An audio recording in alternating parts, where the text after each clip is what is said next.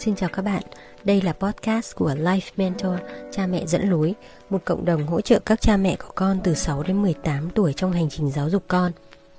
Với mục tiêu kết nối một một các gia đình với những nhà cố vấn trong đa dạng các lĩnh vực, Life Mentor sẽ cùng cha mẹ giúp con hướng nghiệp, xây dựng tư duy, kỹ năng xã hội và các bài học về quản trị cuộc sống chưa được dạy trong nhà trường. Xin mời các cha mẹ lắng nghe. Hôm nay chúng ta sẽ cùng trò chuyện về câu chuyện điểm rơi và bản đồ cuộc đời.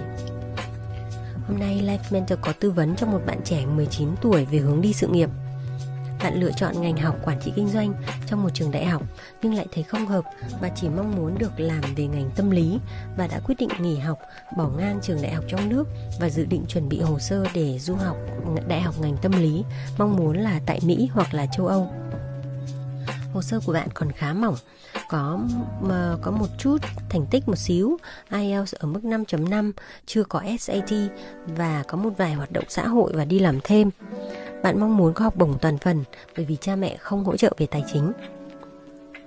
Khi xin phép đăng câu chuyện của bạn lên đây thì chúng tôi cũng mong muốn là các cha mẹ và người lớn không đưa ra lời khuyên. Bởi vì một vài lời khuyên vụn vặt trên mạng ấy sẽ không thể giúp được bạn chúng tôi quyết định sẽ đồng hành và mentor cho bạn trong một cái thời gian khoảng một vài năm để bạn thành công trong lựa chọn của mình. Nhưng ở đây có một bài học mà chúng ta rất cần ghi nhớ, đó là cần có lộ trình từ sớm. Hầu hết các bạn khi đi du học đại học phải chuẩn bị từ đầu lớp 10 trong đó từ cấp 2 đã chuẩn bị xong cái phần tư tưởng, tức là có đam mê du học rồi. 3 năm cấp 3 là để làm dày thành tích còn các bạn đi du học thạc sĩ thì cần chuẩn bị từ năm thứ nhất đại học Bạn có 4 năm để các bạn chuẩn bị ngoại ngữ, ngoại khóa, các hoạt động nghiên cứu, hoạt động cộng đồng, làm việc tích lũy kinh nghiệm trong đó thì từ cấp 3 bạn đã chuẩn bị tinh thần, các những cái kỹ năng trong cuộc sống và đam mê du học rồi. Sẽ rất khó để một ngày mà bạn nhận ra là mình không thích đại học trong nước rồi bạn bỏ tất cả và quyết định bắt đầu lại từ đầu rồi nộp đơn đi du học. Điều đó cũng có thể xảy ra nhưng tỷ lệ thành công cực kỳ thấp. Nếu có, chắc là bạn sẽ lên hàng chục tờ báo hàng đầu Việt Nam với những dòng tít rất là đắt giá. Tất nhiên, bạn gái này là một cái trường hợp đặc, cũng rất là đặc biệt. Chúng ta cùng chúc bạn thành công với sự tư vấn từ Life Mentor nhé.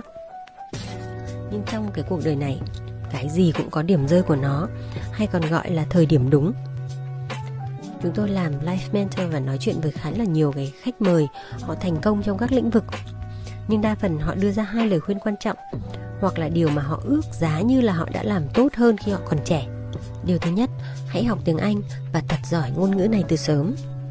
Điều thứ hai, hãy tìm ra hướng đi đúng từ sớm, tập trung làm tốt, không đi lung tung và làm những điều không giúp ích cho mục đích cuộc đời.